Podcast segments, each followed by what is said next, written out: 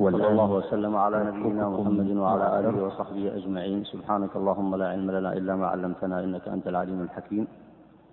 أيها الأخوة الفضلاء السلام عليكم ورحمة الله وبركاته.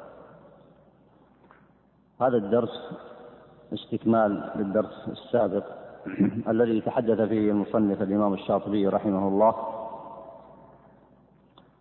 عن بدايات التصوف وبعض العبارات العامة. التي كانت تطلق عند المتقدمين منهم وسيشير إلى بعض العبارات التي سيذكرها المتأخرون. وقد سبق الكلام على المعنى الأول في لفظ التصوف الذي أشار إليه الإمام الشاطبي وهو قوله أحدهما من المعاني التخلق بكل خلق سني أو بكل خلق سني والتجرد عن كل خلق دني. والمعنى الثاني أنه الفناء عن نفسه والبقاء لربه. وقد تبين في الدرس الماضي معنى هذين هاتين العبارتين. ونستكمل في هذا الدرس بمعونة الله وتوفيقه المعنى الثاني والثالث والرابع. اقرأ بارك الله فيك. بسم الله الرحمن الرحيم. وقال المصنف رحمه الله تعالى والثاني يرجع إلى النظر في الكرامات وخوارق العادات وما يتعلق بها مما هو خارق في الحقيقة أو غير خارق وما هو منها يرجع إلى أمر نفسي أو شيطاني أو ما أشبه ذلك من أحكامها. فهذا النظر ليس ببدعة كما أنه ليس ببدعة النظر في المعجزات وشروطها. والفرق بين النبي والمتنبي وهو من علم الأصول فحكمه حكمه. يعني هنا يشير المصنف إلى أن من المعاني التي اشتغل بها أهل التصوف الكلام على الكرامات وخوارق العادات وما يتعلق بها. وهنا قسمها الإمام الشاطبي إلى قسمين. ذكر أن منها ما يرجع إلى أمر نفسي أو شيطاني والمقصود بالأمر النفسي هو ما يتوهمه الإنسان من نفسه. والمقصود من الأمر الشيطاني هو ما يرد عليه من وساوس الشيطان. ولذلك ورد في دعاء النبي عليه الصلاة والسلام وفيما كان يعلمه لأصحابه في الأدعية أنه ينبغي الإنسان أن يستعيذ بالله عز وجل من شر نفسه ومن شر الشيطان وشركه. فقد يرد على الإنسان أمر نفسي يوسوس له فتعرض له بعض العوارض وبعض الأمور يظنها كرامات وهي ليست وليست كرامات أو يوسوس له الشيطان. والتفريق بين ما يكون كرامة وما لا وما لا يكون كرامة هو من علم العقائد. وقد بين العلماء أن المعجزة هي ما ترد على يد النبي وهي التي تفرق بين النبي الصادق وبين مدعي النبوة. ولذلك ورد للنبي عليه الصلاة والسلام معجزات كثيرة. وأما الكرامة فهي ما يقع للرجل الصالح.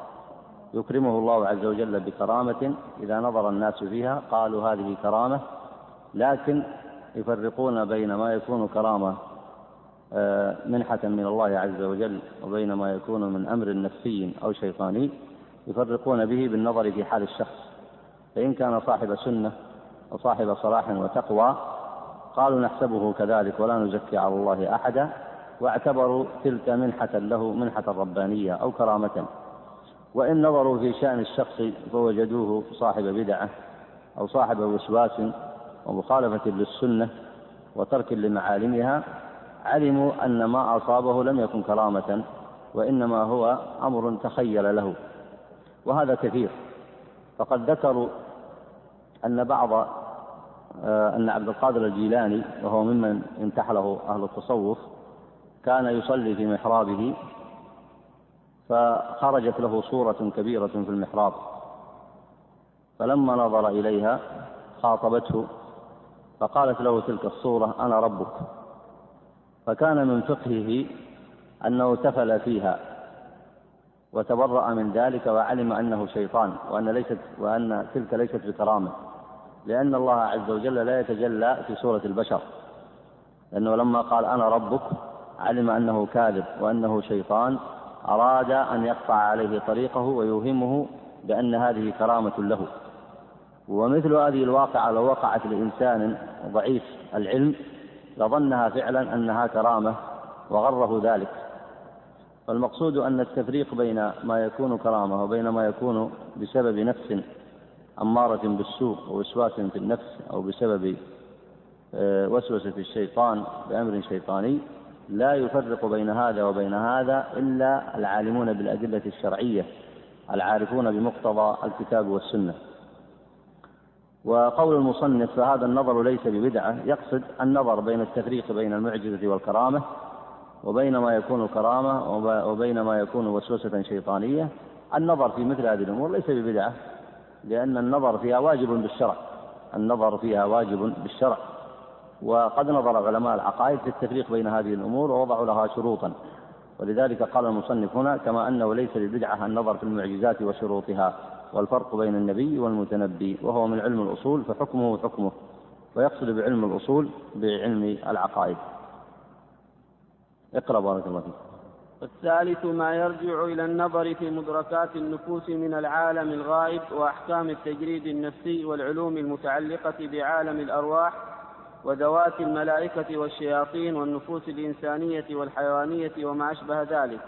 وهو بلا شك بدعة مذمومة إن وقع النظر فيه والكلام عليه بقصد جعله علما ينظر فيه وفنا يشتغل بتحصيله بتعلم أو رياضة فإنه لم يعهد مثله في السلف الصالح وهو في الحقيقة نظر فلسفي إنما يشتغل باستجلابه والرياضة لاستفادته أهل الفلسفة الخارجون عن السنة المعدودون في الفرق الضالة فلا يكون الكلام فيه مباحا فضلا عن أن يكون مندوبا إليه. أي نعم. النوع الثالث من معاني التصوف قال المصنف ما يرجع إلى النظر في مدركات النفوس من العالم الغائب وأحكام التجريد النفسي. والعلوم المتعلقة بعالم الأرواح وذوات الملائكة والشياطين والنفوس الإنسانية والحيوانية. وهذه الألفاظ مصطلحات عند أهل التصوف المتأخرين. وهم يقصدون بمثل هذه المسالك أن يصلوا إلى علم خاص ويسمونه العلم اللدني أي أن الله يعطيهم علما بالغيب. ولذلك ما أشار إليه هنا كله من علوم الغيب. قال من مدركات النفوس من العالم الغائب أي مما لا يشاهده الخلق. ثم قال وأحكام التجريد النفسي أي الاطلاع على ما تحتويه النفوس البشرية وهذا لا يعلمه إلا الله. وكذلك قال العلوم المتعلقة بعالم الأرواح في الآخرة وغيرها. فهذا أيضا مما زعم أهل التصوف أنهم يطلعون عليه. وذوات الملائكة والشياطين والنفوس الإنسانية والحيوانية. ولذلك اشتغل هؤلاء بعلم النجوم اشتغلوا بعلم التنجيم. ويقصدون من علم التنجيم معرفة آجال الناس ومعرفة ما يتعلق بالعالم الأخروي وما يتعلق بالمغيبات بالمغيبات. وأنتم تعلمون أن علم الغيب إنما هو لله وحده. ولذلك زعم زاعمهم أنهم يطلعون على أمور من الغيب ويطلعون على وسواس الصدر ويطلعون على الأمور المغيبة عن الخلق. وقد كذبوا في ذلك. فإن بعض ما يطلعون إليه إن إما أن يكون بمعاونة من الجن وأشباههم من شياطين الإنس وإما أن يكون كذبا وزورا. ولذلك من المعلوم عند أهل السنة أنه لا يعلم الغيب إلا الله وهذه عقيدة راسخة. ولذلك لما قص الله عز وجل خبر الأنبياء عليهم الصلاة والسلام بين لمتبوعيهم بأن هؤلاء الأنبياء لا يعلمون إلا ما يعلمهم الله. فإن لوطا عليه السلام لم يكن يعرف بخبر الملائكة الذين دخلوا عليه وإبراهيم عليه السلام لم يكن يعرف بخبر الملائكة وظنهم أضيافا وظنهم أضيافا قد وردوا إلى منزله. وكذلك في شأن الأنبياء جميعا فإنهم لا يعلمون إلا ما أعلمهم الله عز وجل. لكن المتأخرين من أهل التصوف زعموا أن الولي قد يكون أفضل من النبي ويكون ذلك بممارسات فلسفية يخلو فيها بنفسه فكأنه بعد فترة من الخلوة والعبادة والنظر الفلسفي كما أشار إليه المصنف هنا يصل إلى معرفة عالم الأرواح. فيصل إلى علم أكثر من علم النبي. ولذلك قال بعض آه، أقطابهم المتأخرين بعض أقطابهم المتأخرين قالوا إن النبي قد يكون آه، إن الولي قد يكون أفضل من النبي. وهذا خلاف الإجماع الأمة فإنه لا أحد أفضل من الأنبياء. وحتى آه، أمر الأنبياء جعلهم الله مراتب فقدم أولي العزم. ثم قدم في أولي العزم النبي محمدا صلى الله عليه وسلم. وهذا النوع من العلوم كما تلاحظون لا تنتفع به أمة ولا يمكن أن تربي عليه عامة الناس ولا يليق بفطرية بفطرة هذه الشريعة الربانية ولا بمقاصدها في الإفهام التي جاءت بدين واضح وتوحيد خالص وعبادة الله عز وجل واحتكام لشريعته وتعليم الناس الحق والهدى ومعرفة مراتب الأنبياء. ومعرفة حق الله عز وجل والتفريق بين آه، مراتب البشر ومرتبة الإله والتفريق أيضا بين مرتبة الأنبياء ومرتبة من جاء بعدهم. كل هذا جهله أهل التصوف المتأخرين فدخلوا في دراسات فلسفية ما أنزل الله بها من سلطان ولذلك ضلوا وأضلوا. فهذه المعاني ذكر المصنف قال وهي بلا شك بدعة مذمومة لأنه لا يستقيم معها شرع ولا يستقيم معها اتباع للأنبياء عليهم الصلاة والسلام ولا يستقيم معها أمر من شأن الدين. ولذلك تأثر هؤلاء بما عند الفلاسفة. انظر كلام المصنف هنا. قال وهو في الحقيقة نظر فلسفي يعني لم يكن من شأن أهل التوحيد من أتباع الأنبياء عليهم الصلاة والسلام. ولم يكن من شأن الصحابة رضوان الله عليهم ولم يكن من شأن الأئمة الأربعة. ولم يكن من شأن أئمة التابعين ومن تبعهم من أهل الدين والعلم بالإسلام لم يكن من شأنهم إنما كان ذلك من شأن الفلاسفة. وهؤلاء الفلاسفة يشير إليهم هم الذين كانوا في الأمم الأخرى. فإن آه، البراهمة وفلاسفة الهند وغيرهم قد اختطوا للناس خططا وبرامج يتعرفون بها على علم الغيب وينشؤون لهم عبادات لكن عباداتهم كما هو معلوم عباداتهم كفرية وشركية. وكذلك الفلاسفة كأفلاطون وأرسطو وغيرهم يذكرون أمورا يطلعون بها على علم الغيب ومعرفة ما يتعلق بالإله لكن ذلك كله منهم ضلالة لا يفرقون فيه بين الحق والباطل. وهم مع ذلك مشركون لا يعرفون التوحيد ولا يؤمنون بالله ولا يتبعون الرسل عليهم الصلاة والسلام. ويكفي في شرهم أنهم زعموا أن أن تابع النبي قد يكون خيرا من النبي وهذا من أبطل الباطل وأمثل المحال لأنه لا يستقيم أن يكون تابع النبي خيرا من النبي الذي يرسله الله سبحانه وتعالى. طيب. نعم قد يعرض مثله للسالك فيتكلم فيه مع المربي حتى يخرجه عن طريقه ويبعد بينه وبين طريقه لما فيه من إمالة مقصد السالك إلى أن يعبد الله على حرف زيادة إلى الخروج عن الطريق المستقيم بتتبعه والالتفات إليه إذ الطريق مبني على الإخلاص التام بالتوجه الصادق وتجريد التوحيد عن الالتفات إلى الأغيار وفتح باب الكلام في هذا الضرب مضاد لذلك كله. المصنف هنا يستثني يقول الكلام في مثل هذا النوع من البدع لكنه استثنى. استثنى إذا عرض هذا المرض للمكلف. المقصود بالسالك هنا المكلف. إذا إذا عرض هذا المرض للمكلف أو اشتبه عليه الأمر أو سمع من إنسان بدعة في هذا الأمر فإنه لا بأس أن يعالج بقدر ما يرتفع مرضه وأن يناقش في مثل هذه الشبه والصواب أن يعالج بالكتاب والسنة. والصواب أن يعالج بالكتاب والسنة وأن يعلم التوحيد. فإن التوحيد هو الدواء الذي أنزله الله عز وجل ليكون دواء لكل أمراض البشرية.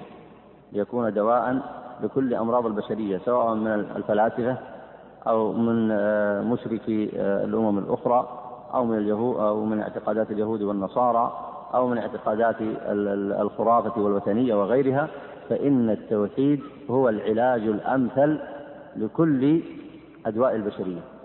فيعالج بالتوحيد فإن من اعتقد التوحيد لم تصبه هذه الوساوس ولم يتطرق لذهنه آه، مثل هذه الأمراض المشوشة. ولذلك المصنف هنا يقول آه، قد يجوز الكلام مع السالك أي مع المكلف في بيان هذا الخطر لهذه المسالك الفلسفية البدعية. وكأنه بهذا يقول لا يجوز تعليمها ابتداء لا يجوز تعليمها ابتداء. ولذلك حق على طالب العلم الذي يريد أن يتعلم التوحيد ألا يتعلم هذه الأمور ولا ينظر فيها فإنه إذا نظر فيها فسد عليه قلبه.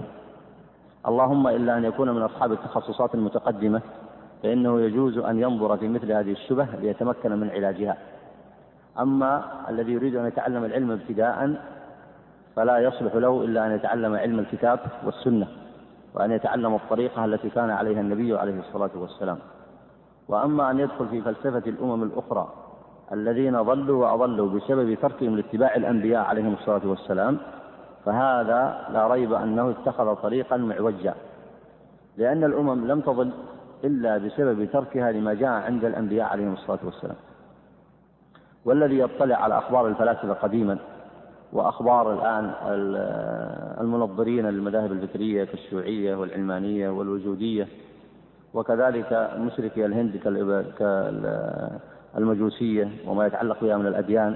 وكل أديان المشركين من نظر فيها علم أنه ما دخل عليهم هذا النقص وهذا الانحراف هذا الشرك إلا بسبب تركهم للخبر الذي نقله الأنبياء عما يجب لله عز وجل من الطاعة والعبادة. ولذلك نحن المسلمين لم نصل إلى ما عندنا بقوة في أذهاننا ولم نصل إلى ما عندنا بقوة في علمنا. ولم نصل لأن لنا اختصاص معين في القدرة على التفكير ونحو ذلك لا. وإنما وصل أهل الإسلام الصادق إلى ما وصلوا إليه لأنهم أخذوا هذا العلم واضحا بينا محفوظا من أفواه الأنبياء عليهم الصلاة والسلام. كل أتباع الأنبياء لم يكونوا أصحاب خاصية من دون الناس في التفكير أو القدرات البشرية كلا. بل كان أتباع الأنبياء أهل نجاة وفضل وعلم لأنهم أخذوا العلم من أفواه الأنبياء عليهم الصلاة والسلام. والأنبياء من أين جاءوا بالعلم؟ من الله سبحانه وتعالى.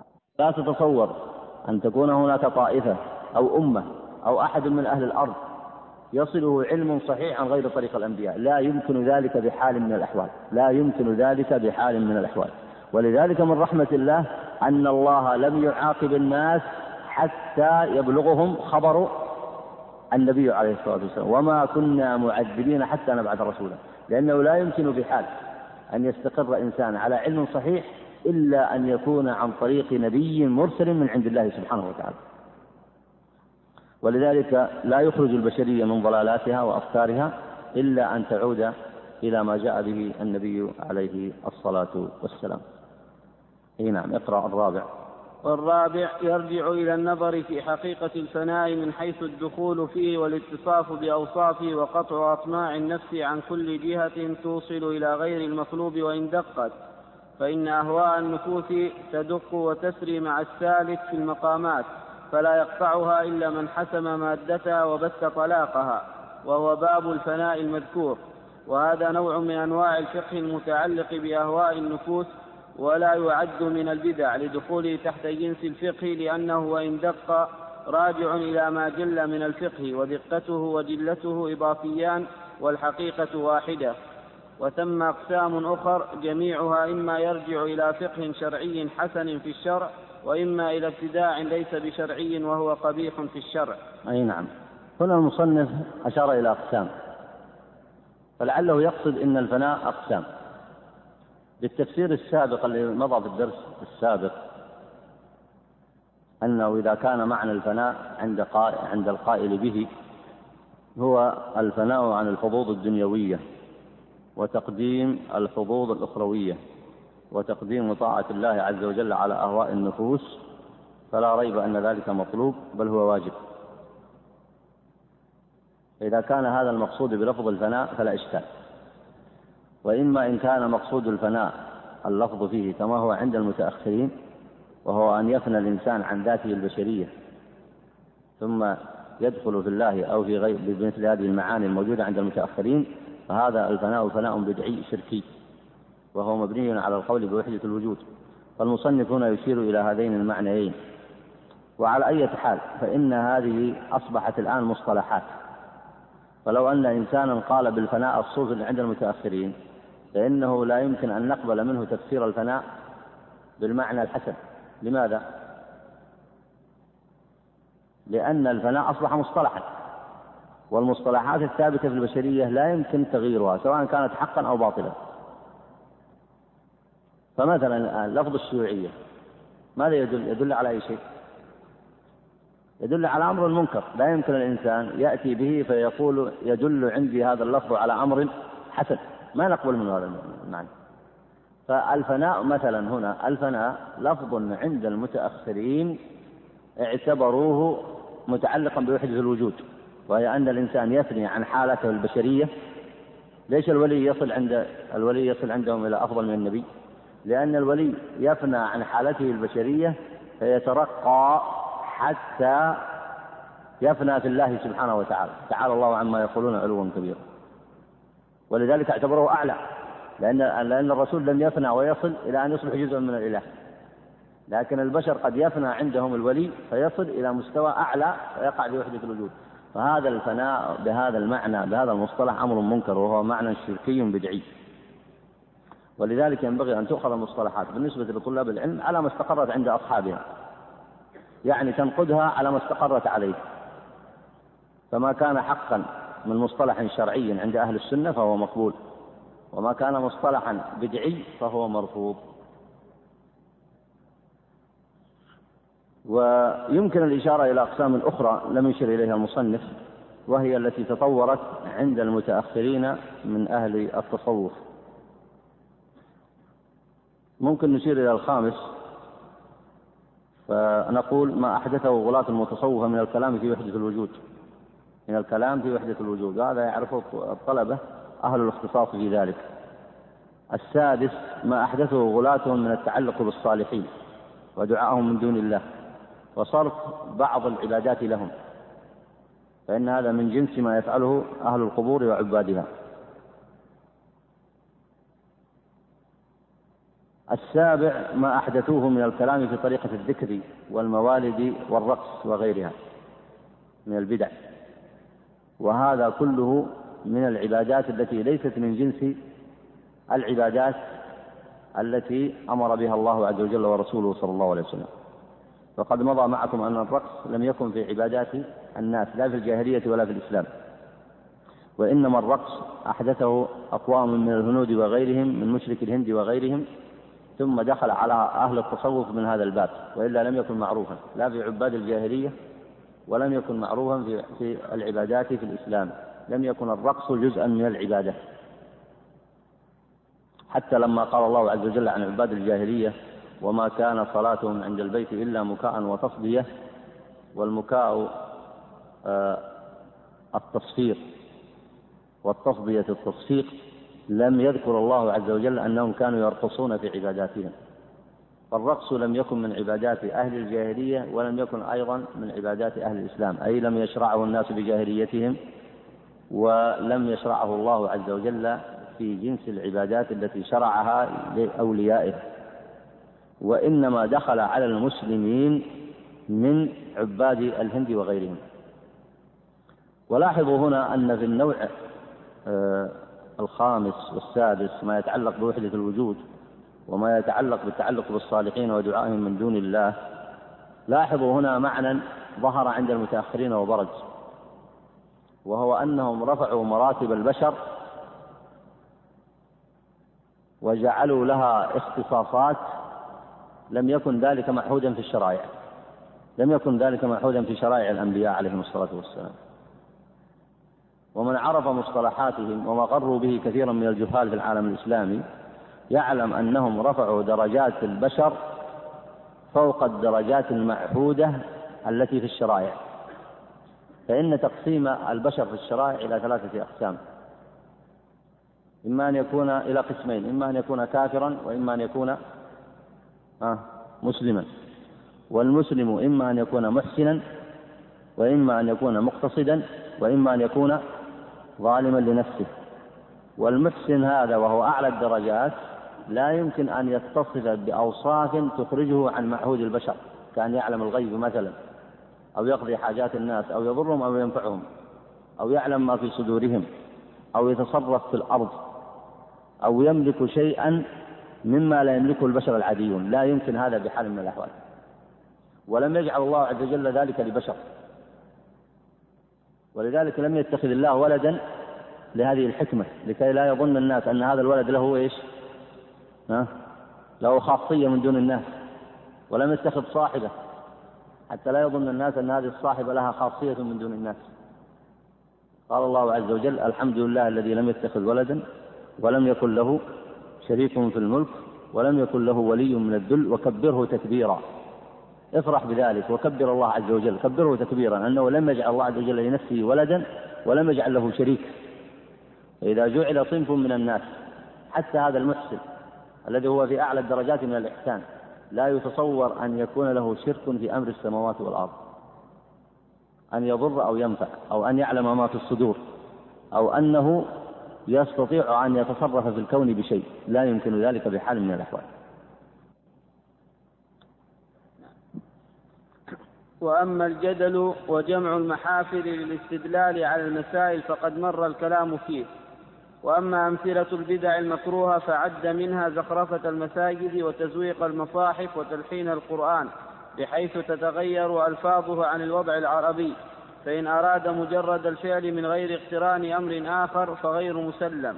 وإن أراد مع اقتران قصد التشريع فصحيح ما قال إذ البدعة لا تكون بدعة إلا مع اقتران هذا القصد فإن لم يقترن فهي منهي عنها غير بدع. يعني يشير هنا إلى أن زخرفة المساجد منهي عنها فإنه قد ورد أنها من علامات الساعة الصغرى. زخرفة المساجد من علامات الساعة الصغرى. وتزويق المصاحف وتلحين القرآن بحيث تتغير ألفاظه عن الوضع العربي. وهو التكلف التكلف في التلحين بحيث يضيع المعنى. فهذا إن اتخذه الإنسان طريقا للتعبد فهو بدعة كما مضى معكم في تعريف البدع. وإن لم يجعله كذلك فهو منهي عنه أيضا. طيب اقرأ بارك الله فيك. وأما أمثلة البدع المباحة فعد منها المصافحة عقب صلاة الصبح والعصر. أما أنها بدع فمسلم وأما أنها مباحة فممنوع. هنا يناقش كما تعلمون ما زال يناقش العز بن عبد السلام في مثل هذه الأمور. قال هنا آه، البدع المباحة اعتبر العز بن عبد السلام المصافحة عقب صلاة الصبح والعصر. والسؤال هنا لماذا لا يتصافح الناس بعد الصلوات جميعا؟ لماذا اختص السلام بعد صلاة الصبح وبعد صلاة العصر؟ فالعز بن عبد السلام يقول هذا من البدع المباحة. يقصد من البدع الأمور المحدثة التي لم تكن في الناس ويعتبر أن تلك مباحة. الشاطبي يقول هذه من البدع نعم لكنها ليست مباحة لأن البدع ممنوع منها. وسيذكر الدليل على ذلك. اقرأ. إذ لا دليل في الشرع يدل على تخصيص تلك الأوقات بها بل هي مكروهة إذ يخاف بدوامها إلحاقها بالصلوات المذكورة كما خاف مالك وصل ستة أيام من شوال برمضان لإمكان أن يعدها من رمضان وكذلك وقع. أي نعم لا الأصل في المصافحة كما تعلمون أن المسلم إذا لقي المسلم صافحه فمتى ما لقيت أخاك فصافحه. أما أن تجعل ذلك بعد صلاة الفريضة مباشرة يعني يدخل الرجل المسجد ثم يجلس بجوار صاحبه فلا يسلم عليه ولا يصافحه. ثم ينتظر هذا الوقت كله. ثم ينتظر حتى ينتهي من الصلاة صلاة الفريضة. ثم ينتظر بعد أن ينتهي منها ثم يسلم عليه. ما معنى هذا؟ لماذا تركه ولم يسلم عليه هذه الفترة؟ ثم سلم عليه بعد السلام. هنا. هذا التخصيص ليس له أفضلية. فهنا إذا اعتقد أن له أفضلية هذا هو الابتداع. وكذلك تخصيص صلوات من الصلوات أيضا بالسلام. هذا كله من الزيادة في الشرع. أي نعم. طبعا هذه الأمثلة التي يناقش فيها العز بن عبد السلام يناقش الشاطبي فيها العز بن عبد السلام هي في بعضها. أما فيما سبق من الكلام عن وحدة الوجود ومن بدع ومن الشركيات التصوف فلا العز بن عبد السلام ولا الشاطبي ولا الأئمة الأربعة يوافقون على ذلك. المناقشة ليست في هذا إنما المناقشة في بعض الأمور التي ذكرها العز بن عبد السلام أما إنكار شركيات التصوف وبدعها المعلومة المناقضة لأصول السنة فهو أمر متفق عليه بين أهل العلم.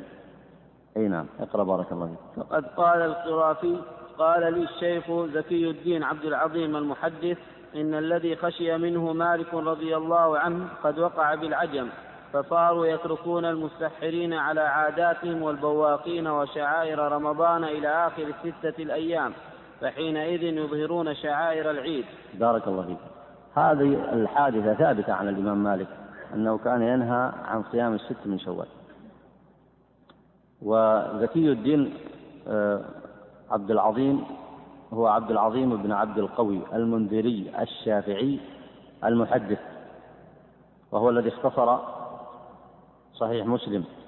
وكان متين الديانة ذا نسك وورع توفي سنة 656 هجرية. هذا الذي ذكر عن مالك أنه كان ينهى عن صيام الست في شوال ثابت عنه. وزكي الدين عبد العظيم هنا بين ذلك. بين السبب الذي من أجله من أجله أفتى مالك بأن صيام الست من شوال منهي عنه. تأمل هذه الحادثة فإنها تعطيك فقها جيدا لمعرفة أقوال العلماء. ماذا قال هنا الشيخ زكي الدين بن عبد العظيم؟ زكي الدين عبد العظيم ماذا قال؟ لماذا علل قول مالك؟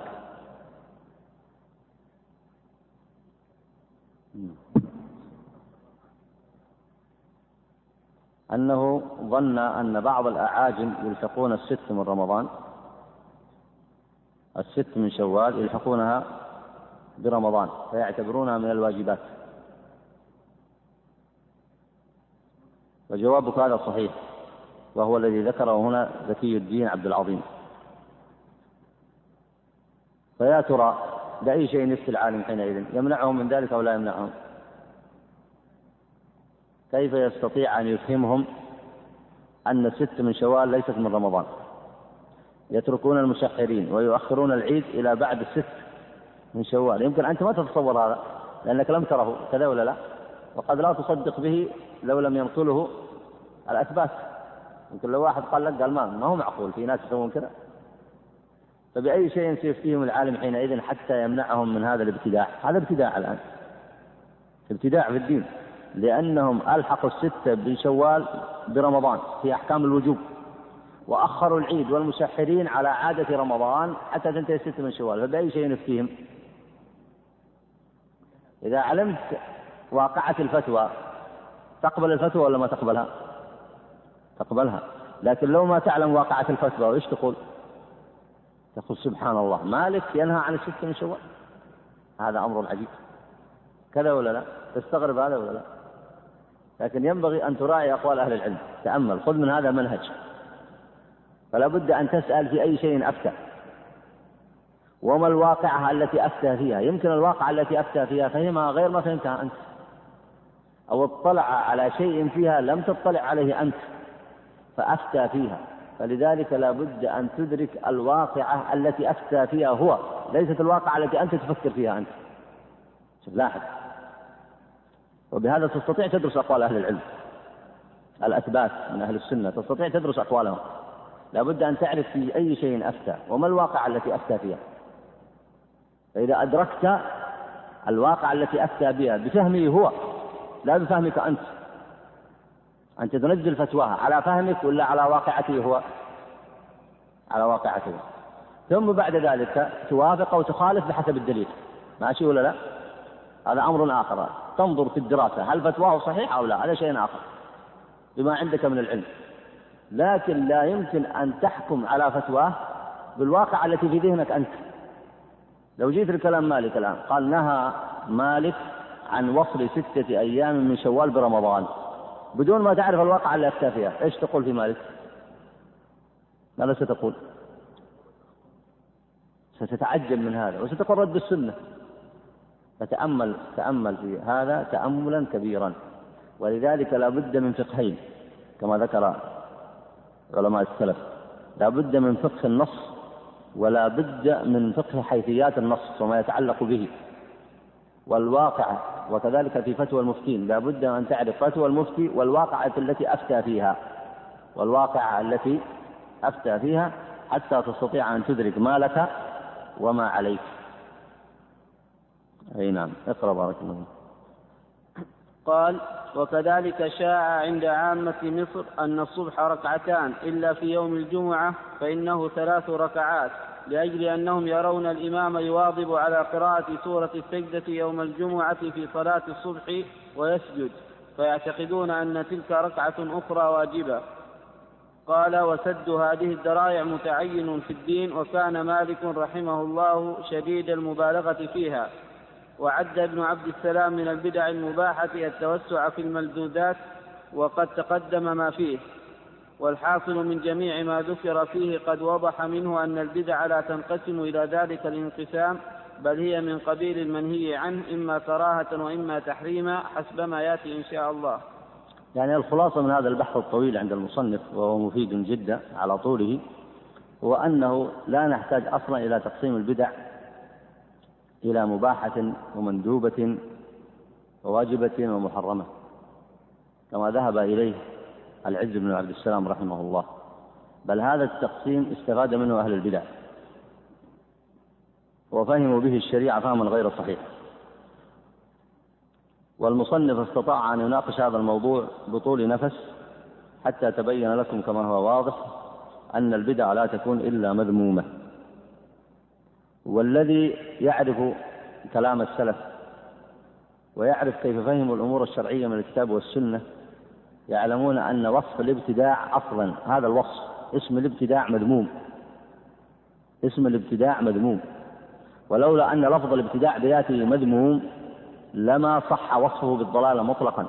كما قال النبي عليه الصلاة والسلام كل محدثة بدعة وكل بدعة ضلالة وكل ضلالة في النار. فوصف الابتداع أصلا مذموم. والمقصود بوصف الابتداع في الأمور الدينية. أما في الأمور الدنيوية فهذا أمر آخر. وقد سبق الكلام عليه بالتفصيل كما هي المحدثات في الأمور الصناعية أو غيرها فهذا قد يكون واجبا يصح فيه التقسيم قد يكون واجبا وقد يكون حراما وقد يكون مندوبا وقد يكون مباحا وقد يكون مكروها. إذا صنع الناس قنبلة ذرية مثلا ليهلك بعضهم بعضا فإنها صناعة محرمة. وكذلك ما يتعلق بصناعة المخدرات وغيرها فإنها محرمة. وإذا صنعوا ما ينفعهم في دينهم من الأمور التي تنفعهم فإنها قد تكون واجبة وقد تكون مندوبة ونحو ذلك. فالأمور المستحدثة في الناس في الأمور المادية تتعلق بها الأحكام الخمس. الوجوب قد يكون واجبا وقد يكون حراما وقد يكون مكروها وقد يكون مندوبا وقد يكون مباحا. لكن في الأمور الدينية إنشاء الشرائع وإنشاء العقائد هذا لا يمكن أن يتصور فيه أن يقال للبشر أحدثوا ما شئتم فإنكم قد تحدثون أمرا واجبا وقد تحدثون أمرا مندوبا وقد تحدثون وتبتدعون في الدين أمرا مباحا وقد تحدثون وتبتدعون أمرا محرما وقد تحدثون وتبتدعون أمرا آه، مكروها. لا يمكن يقال للبشر هذا بل الذي قيل للبشر بصورة بينة واضحة هو قول النبي عليه الصلاة والسلام إياكم ومحدثات الأمور. إيش معنى إياكم ومحدثات الأمور؟ أي إياكم وما تحدثون. لاحظت هذا معنى إياكم وما تحدثون في الدين. فإنما أحدثتم في الدين بدعة ضلالة. هذا لا يمكن تقسمه إلى الأحكام الخمسة. لا يمكن. وهو ما أطال المصنف الكلام فيه. وأطال الكلام فيه لأن لأن الأمر مهم جدا. فإن الناس ما ضل كثير منهم عن دين الله عز وجل إلا بما أحدثوه من العقائد المنحرفة ومن الشرائع المنحرفة. أحدثوه في دينهم فضلوا وأضلوا. ولذلك هذا الباب كما أشار المصنف هنا كان مالك وغيره من أئمة السلف كان يسدون هذا الباب وينهون الناس عن الإحداث في الدين لأنه ما أحدثت أمة في دينها في عقائدها وشرائعها وأحكام دينها إلا فسدت. وهذا معلوم الآن من أحوال كثير من المسلمين. متى فسدوا؟ ومتى انحرفوا عن كثير من المفاهيم والعقائد؟ متى؟ لما أحدثوا في دينهم ما ليس منه. فإما يأخذون من الغزو الفكري الأوروبي أفكارا ومفاهيم وشرائع وقوانين ويحدثونها لأنفسهم يتحاكمون عليها ويعيشون بها. وإما أن يأخذون من النظريات الفلسفية وعلم النفس وغيره مفاهيم منحرفة يحدثونها ويجعلونها أسسا في التربية يتربون عليها. وإما أن يحدثون من أصل شرك الأولين ما نعبدهم إلا ليقربونا إلى الله زلفى ويسوون بين البشر وبين الله في بعض خصائصه فيصرفون شيئا من العبادة لغير الله كما يصنع عباد القبور وغيرهم من الخرافيين وأصحاب البدع والضلالات. فمتى فسد كثير من المسلمين؟ إلا بسبب ذلك بسبب الإحداث في الدين فالإحداث محرم. فإما أن يكون كفرا وشركا كما سبق معكم وإما أن يكون كبيرة من الكبائر. وهو أشد ما يكون في الابتداع. وإما أن يكون مكروها إذا كان في جزئيات الابتداع ومع ذلك فقد سبق معكم كلام المصنف أنها مكروهة وأنها ضلالة أيضا موصوفة بالضلالة. يعني لابد أن توصف بالضلالة في حالة القول بأنها محرمة أو في حالة القول بأنها مكروهة. هي كذلك تحت وصف النبي عليه الصلاة والسلام. وهذا الوصف ليس وصف بشر من الناس العاديين. ولا وصف إمام معين من الأئمة الأربعة أو من أئمة السلف. هذا وصف النبي عليه الصلاة والسلام. كل بدعة ضلالة وهذا نهي نهي عن الإحداث كله في الدين. فما أطال فيه المصنف في هذا الباب إنما هو ليقيم هذا الأصل الذي بينه السلف وأكدوا عليه. وأما قوله هنا وكان مالك رحمه الله شديد المبالغة فيها أي سد الذرائع يعني أن العلماء في تلك الفترة كما كانوا ينهون عن الإحداث في الدين كانوا أيضا يعملون سدا آخر. الإنهاء في الدي... ال... ال... ال... الإنهاء النهي عن الإحداث في الدين هذا وارد بالنصوص الشرعية. كانوا يعملون أمرا آخر مأخوذ من الشريعة وهي قاعدة سموها سد الذرائع. ومعنى سد الذريعة قال العلماء الذريعة هي الطريق الموصل إلى الشيء. الذريعة هي الطريق الموصل إلى الشيء. وقد يجب سدها وقد يجب فتحها. فإن كانت ذريعة موصلة إلى الخير والمصلحة الشرعية فيجب فتحها. وإن كانت الذريعة أي الشيء يوصل إلى الشر ويوصل إلى المفسدة فيجب سدها. وهذا معنى سد الذرائع. قال متعين في الدين وكان مالك رحمه الله شديد المبالغة فيها أي كان مالك وغيره أيضا. لكن الإمام الشاطبي ينقل عن من؟ أكثر ما ينقل عن مالك لأنه مالكي. مذهبه مذهب المالكية. فكان مالك رحمه الله شديد المبالغة في ذلك. وقد سبق معكم قصة للإمام مالك قد دخل عليه عبد الرحمن بن مهدي من علماء أهل الحديث من العلماء الكبار. فدخل في مسجد مالك. في مسجد النبي عليه الصلاة والسلام. وكان مالك يدرس في المسجد وكان عالم أهل المدينة. فدخل عبد الرحمن بن مهدي فوضع ثوبه أمامه في الصف. وضع ثوبه أي عمامته ولباسه أو عباءته وضعها أمامه في الصف فصلى إليها. فجاء به مالك فقال ائت به. فجاء والحرس كانوا يطيعونه في ذلك. فنادى الحرس فجاء بعبد الرحمن بن مهدي فقال ما حملك على أن صنعت هذا في مسجد رسول الله صلى الله عليه وسلم؟ فنهاه عن ذلك واعتبر ذلك إحداثا في الدين. شوف لاحظ يقول وكان مالك رحمه الله شديد المبالغة فيها لأنه خاف إذا رآه الجهال أن يصنعون مثل ما صنع ويظنون أن ذلك سنة أن يضع الإنسان ثوبه بين يدي الصف. فنهاه عن ذلك. فأخذ عبد الرحمن بن مهدي على جلالته في العلم يبكي ويعتذر لمالك مما صنع وذلك لما فيه من تقدير السنة وتوقير النصوص الشرعية. وهذا الذي يشير إليه آه، الشاطبي أن مالك رحمه الله كان شديد المبالغة في النهي عن الابتداع. وكذلك كان الإمام أحمد وكذلك كان الأئمة المشهورين. لكن لما جاء المتأخرون لما جاء المتأخرون نسوا حظا مما ذكروا به. نسوا كثيرا مما كان عليه علماء السلف بل نسوا كثيرا من النصوص الشرعية الصريحة التي تنهى عن الشرك والإحداث والبدع.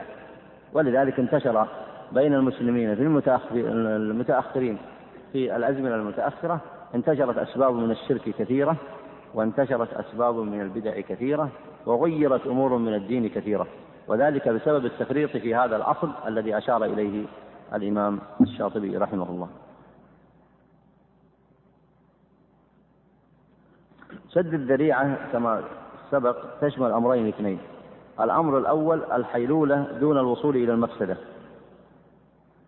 وهذا يدل عليه حديث النبي عليه الصلاة والسلام. أنه قال لعائشة رضي الله عنها يا عائشة لولا أن قومك حديث عهد جاهلية لهدمت البيت وبنيته على قواعد أبي إبراهيم عليه السلام. فقد كان البيت الذي بناه إبراهيم عليه السلام يشمل هذا المبني الآن ويشمل حجر إسماعيل ومعنى حجر أي محجور. هذا حجر إسماعيل كان مبنيا في عهد إبراهيم عليه السلام وإسماعيل عليه السلام كان مبنيا بناء كاملا.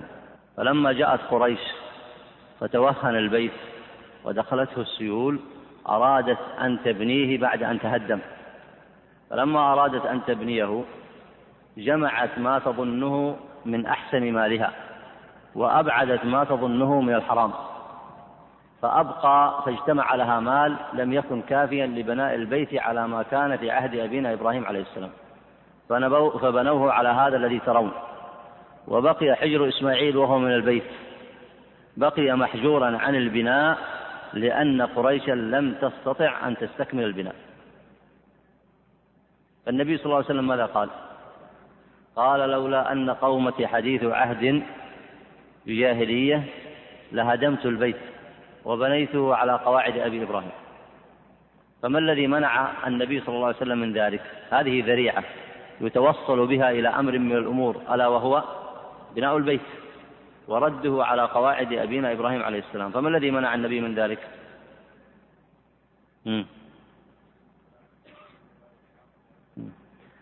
أحسنت خشي النبي عليه الصلاة والسلام أن يتلاعب الناس أن تأتي قريش فتقول النبي عليه الصلاة والسلام بعدما تمكن بعدما تمكن وظهر على مكة واجتمع الناس عليه وقد كان يزعم أنه يكرم هذا البيت. انظروا قد قام يهد هذا البيت يزعم أنه يرده على ما كان عليه إبراهيم عليه السلام. فخاف من فتنة تقع في الناس فخاف من فتنة تقع في الناس فترك البيت على ما كان عليه. فلما جاء عبد الله بن الزبير لما جاء عبد الله بن الزبير قال لخالته عائشة إنني أريد أن أقوم بما كان النبي عليه الصلاة والسلام يريد أن يفعله. فبنى البيت. ورده على ما كان من قواعد أبينا إبراهيم عليه السلام وجعل له بابين كما كان النبي صلى الله عليه وسلم يريد أن يفعل. فجاء عبد الملك مع الخلاف الذي نشأ بين الأمويين وعبد الله بن الزبير وأنتم تعرفون أنه نشأ بينهما خلاف طويل وقتال طويل وكان بعض هذا القتال في مكة أو كله في مكة. لما جاء عبد الملك قام ورد البيت على ما كان عليه في عهد قريش نكاية بعبد الله بن الزبير. ثم جاء أحد الخلفاء العباسيين يسأل مالك رضي الله عنه فقال له إنني أريد أن أبني البيت على ما كان في عهد أبينا إبراهيم عليه السلام. فنهاه مالك عن ذلك. فقال إني أخشى أن يتخذه الملوك ملعبة. كل واحد منهم يأتي ويقول أنا أريد أن أبني هذا البيت وأريد أن أصنع كذا وكذا. فنهاه عن ذلك وبقي البيت على ما هو عليه. ولذلك حكم الحجر الآن حكم إيش؟ حكم الكعبة. لا تصلى فيه الفريضة وإنما تصلى فيه النافلة. ومن طاف دون أن يطوف بالحجر لم يصح طوافه لأنه من البيت. فالنبي صلى الله عليه وسلم ترك هذا الواجب خوفا من أن تقع فتنة في الناس. هذا معنى سد الذريعة. هذا معنى سد الذريعة المؤدية إلى الفساد. المعنى الثاني فتحها إذا كانت النتيجة مصلحة مطلوبة. إذا كانت النتيجة مصلحة مطلوبة فإنه يجب فتحها والعمل بها وقد تكون واجبة وقد تكون مندوبة. نكتفي بهذا المقدار في هذا الدرس ونستكمل بمشيئة الله وعونه آه، بقية الكلام في الفصل القادم آه، في الدرس القادم بمشيئة الله. ثم ننتقل بعد ذلك بمعونته وتوفيقه إلى الباب الرابع وهو في مأخذ أهل البدع في الاستدلال. وهي دراسة أصولية آه، يبين فيها الشاطبي آه، طريقة أهل البدع في الاستدلال ومنهجهم في أصول الفقه يذكر جوانب من ذلك. فنسأل الله عز وجل المعونة والتوفيق وصلى الله وسلم على نبينا محمد وعلى آله وصحبه أجمعين. كم بقينا الوقت؟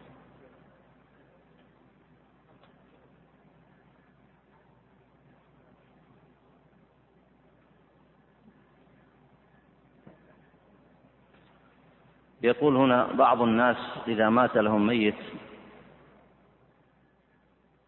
وله زوجة يذبحون ذبيحة ويوزعون لحمها على بعض الجيران بحجة أنها صدقة على ذلك الميت فما حكم هذه الذبيحة؟ هذا فيه تفصيل.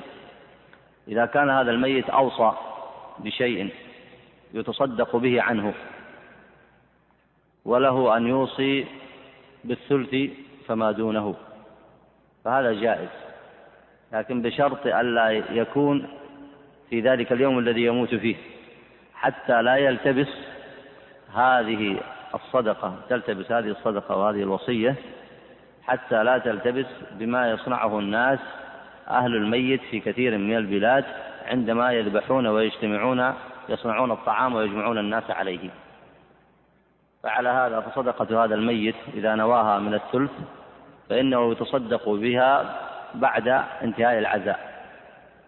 يتصدق بها بعد انتهاء العزاء. أما في وقت العزاء فما ينبغي ذلك بل لا يجوز لأهل الميت أن يصنعوا طعاما لا في حكم الصدقة ولا في حكم إطعام الناس الذين يأتونهم. لأن ذلك كما هو معلوم من البدع. بل عده علماء السلف من النياحة. لكن الواجب الشرعي كما هو معلوم أن يصنع جيران الميت أو أقاربه أن يصنعون له طعاما. هذا هو الشرع. كما قال النبي عليه الصلاة والسلام اصنعوا لآل جعفر طعاما فإن عندهم ما يشغلهم. يقول آه، السائل هناك من الشباب الصالح ولا نزكيهم على الله. من يريد التلذذ في المآكل والمشارب والملبس.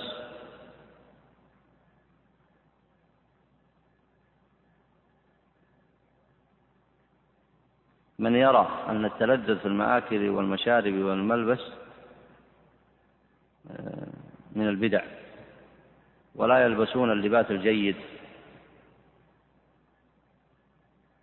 بزعمهم أن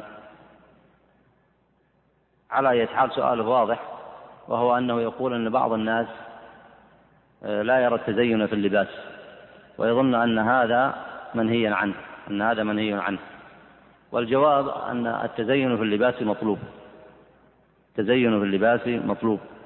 وكما هو معلوم في الحديث الصحيح إن الله جميل يحب الجمال فليس هذا من الكبر.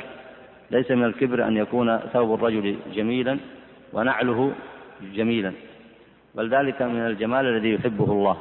لكن بشرط أن لا يكون في ذلك سرفا ولا خيلاء ولا يكون في ذلك تكلفا ولا يكون في ذلك تكلفا. واتخاذ الزينة مطلوب كما تعلمون. آه، كما في قول الله تعالى يا أيها الذين آمنوا كما قال الله عز وجل خذوا زينتكم عند كل مسجد.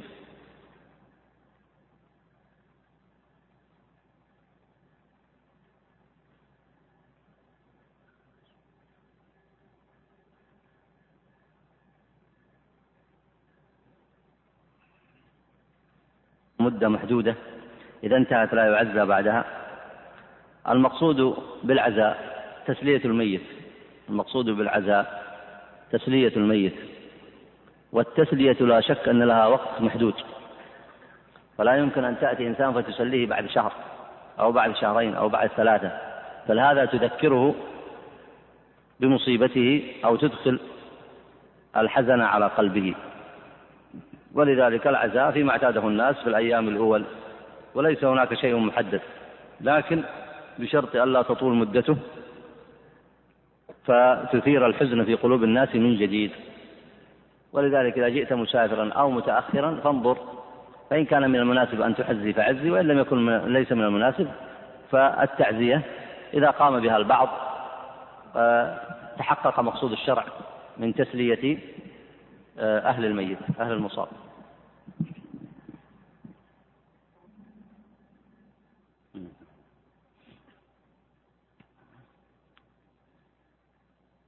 آه، يقول السائل هنا كيف نرد على من يقول أن الخضر عليه السلام أعلم من موسى عليه الصلاة والسلام كما جاء في سورة الكهف وبالتالي فهو أفضل من موسى عليه الصلاة والسلام. الجواب على هذا أن المفضول قد يكون عنده علم في بعض الأمر أكثر من الفاضل وهذا لا يقتضي الأفضلية. فقد يكون مثلا عند عمر بن الخطاب علم بحديث لم يكن عند أبي بكر رضي الله عنه. لكن أبو بكر في الجملة أفضل أفضل من عمر. فكون موسى عليه السلام يعلمه الله عز وجل من علم الخضر الخضر بعض الأمور هذا لا يعني أن الخضر أفضل منه. فموسى كما تعلمون من أولي العزم من الرسل. وهذا هو النص هذا هو الدليل. فترد عليه بالدليل. أن موسى من أهل العزم من الرسل والخضر ليس من أهل العزم من الرسل فمن أفضل حينئذ؟ أفضل موسى عليه الصلاة والسلام.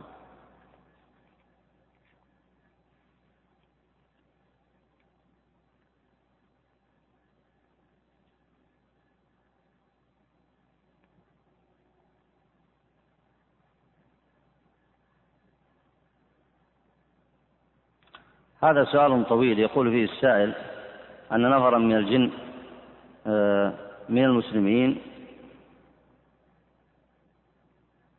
قال أن هناك شيخ يزعم أن نفرا من الجن من المسلمين جاءوا إليه بماء وقالوا آه،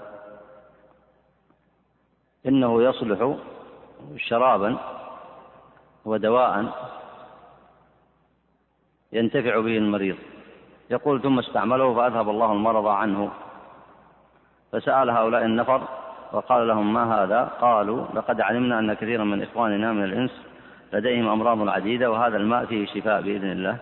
فأصبح الناس يذهبوا إليه أي إلى هذا الرجل الذي شرب الماء لدرجة أن كثيرا من الناس يتحمل من أجل الوصول إليه العنة والتعب الشديد فما هو توجيهكم لذلك؟ ليس لي من كلمة في هذا الأمر إلا أنه ما يذكر به الدعاة والعلماء عموما أنه ينبغي أن نفرق بين القراءة الشرعية والقراءة البدعية. فالقراءة الرقية بالكتاب والسنة مشروعة والرقية بغير الكتاب والسنة ليست مشروعة بل هي رقية بدعية.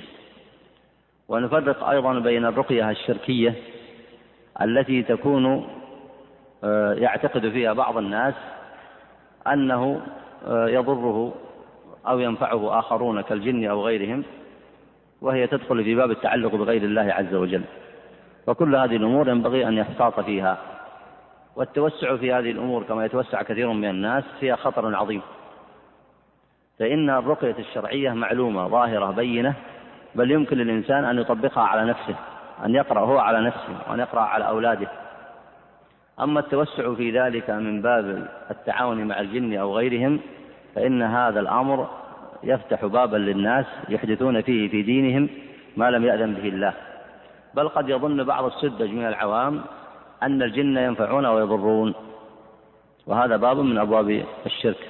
فينبغي الحذر من هذا كله واستعمال الدواء المادي والدواء الشرعي. فالنبي عليه الصلاة والسلام جمع بين الدواء الشرعي وبين الدواء المادي أي جمع بين الرقية الشرعية وبين الدواء المادي الذي يستعمله أكثر الناس وبدون تكلف وبدون تكلف وبدون مخالفات شرعية. يقول هنا السائل المذهب الشائع لدى غلاة الصوفية أن الولي أفضل من الرسول وأقل من النبي كما جاء في بيت شعرهم الولي في برزخ فويق الرسول وتحت النبي. على أي حال هذا مذهب أصلا مبني على مذهب باطل وهو التفريق بين الرسول والنبي. فقد زعم قوم أن الرسول هو من بلغ برسالة وأرسل إلى الناس وأن النبي من بلغ برسالة ولم يرسل إلى الناس. وهذا ليس بصحيح. هذا ليس بصحيح. فإن النبي يبلغ بالرسالة ويرسل إلى الناس. فإذا كان أنت يجب عليك إذا علمت أمرا أن تبلغه عن النبي عليه الصلاة والسلام فكيف يجوز للنبي أن يبلغ بأمر فلا يبلغه للناس؟ هذا لا, لا هذا لا يصح. والصحيح أن الفرق بين الرسول والنبي أن الرسول أرسل برسالة جديدة ويبلغها للناس والنبي أرسل برسالة من قبله ويبلغها للناس فكلهم يبلغون عن الله. وعلى أي حال فهذا البيت فيه إقرار منهم أن الولي فوق الرسول. وهذا كذب على الله وعلى رسوله صلى الله عليه وسلم. وتكذيب ما جاء في القرآن كما تعلمون كفر. فإن من كذب شيئا من كتاب الله أو سنة النبي عليه الصلاة والسلام فقد كفر. يقول هذا في سؤال طويل أيضا يقول أواجه صعوبة في استيعاب الدرس. وأيضا في كتابة الفوائد. في الشرح فهل من وسيلة تدلني عليها؟ وأرجو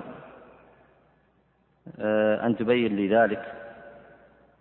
على أي حال مثل هذه الكتب لا ريب أن فيها موضوعات سهلة أو فيها موضوعات صعبة لكن طالب العلم يجب عليه أن يصبر.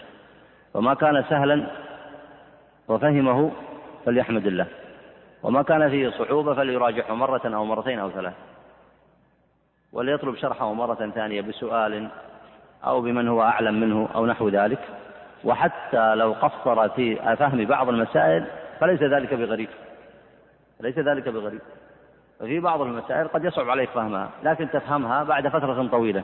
كلما ازددت علما وصبرا على التعلم كلما اتضحت لك كثير من المسائل. وهذا طبيعة العلم. فليس المبتدئ في العلم كالمنتهي كذا أو لا؟ ليس الذي درس العلم سنة أو سنتين كالذي يشتغل بالفتوى مثلا ستين عاما. يستويان؟ ما يستويان. فالذي له بالعلم خمسين أو عشرين أو ثلاثين عاما يفهم المسائل فهما سريعا. والذي في الابتداء لا شك أن بعض المسائل تضيع عليه لكن اصبر كما صبر أولو العزم من طلبة العلم ومن أهل العلم. فاصبر واثبت. وأذكر بمسألة ذكرت بها من قبل وهو أن الإمام البويطي صاحب الإمام الشافعي يقول قرأت كتاب الرسالة في أصول الفقه. الرسالة في أصول الفقه. يقول قرأت كتاب الرسالة أكثر من خمسين من خمسمائة مرة. في كل مرة أجد فيها علما. فينبغي لطالب العلم أن يصبر ويحتسب. يقول السائل هنا ما حكم استخدام خادمة بدون محرم؟ عند الضرورة الملحة. الجواب هنا أن سفر المرأة بدون محرم محرم. لا يجوز للمرأة أن تسافر بغير محرم. هذه قاعدة شرعية ثابتة بالأدلة الصحيحة. لا يمكن للناس أن يغيروا هذه القاعدة. دل عليها الأحاديث الصحيحة بقول النبي عليه الصلاة والسلام لا تسافر المرأة أيما امرأة تؤمن بالله واليوم الآخر لا تسافر إلا مع زوج أو ذي محرم. وهذه النصوص الصريحة ثابتة في الصحيحين. ولم يقل أحد أن هذا الحديث لم يصح عن النبي عليه الصلاة والسلام. بل العلماء مجمعون على صحته والنهي فيه صريح أنه لا يجوز للمرأة أن تسافر إلا مع ذي محرم. وعلى هذا من استطاع أن يرتب نفسه وفق الضوابط الشرعية فالحمد لله. ومن لم يستطع فليبحث له عن وسيلة أخرى. فإن الله عز وجل لم آه، يمنع من أمر إلا ويسر غيره. يبحث له عن خادمة من داخل البلد أو غيرها. يستطيع أن يبحث له عن أمر آه، بالضوابط الشرعية الصحيحة. يقول هنا في بعض الكتب التعليمية ورد الحديث عن الحياة العقلية في عصر بني أمية فتكلم المؤلف عن نشأة العلوم العربية والطبية وغيرها وقال وعلم الكلام التوحيد. هكذا جعل كلمة التوحيد بين قوسين. هذا سبق الجواب عنه فإنه في بعض الكتب قد يسمى علم التوحيد علم الكلام. والمصنف لغلبة ما وقع في عصره ورد عنده هذا الاصطلاح. والصواب أن علم التوحيد يسمى علم التوحيد. يسمى علم العقيدة يسمى علم التوحيد كما ورد في كلام السلف. يقول هنا توفي جار لنا وقد صنع أهل الميت طعام وقد أرسلوه إلي في في المنزل. فماذا نصنع بهذا الطعام؟ توفي جار لنا وقد صنعوا أهل الميت طعام وقد أرسلوه إلي في المنزل. فماذا تصنع؟ تبين لهم السنة يا أخي. تبين لهم السنة بأن الواجب أنت تصنع لهم طعام. الواجب إذا استطعت أنت تصنع لهم طعام أو من يستطيع من جيرانهم يصنعون لهم الطعام تطبيقا لحديث النبي عليه الصلاة والسلام اصنعوا لآل جعفر طعاما فإن عندهم ما يشغلهم. أما أن أهل الميت يصنعون لك طعام فيرسلونه لك في بيتك فهذا لا يجوز لهم وينبغي عليك أن تنبههم وتعلمهم السنة. هذا وصلى الله وسلم على نبينا محمد وعلى آله وصحبه أجمعين.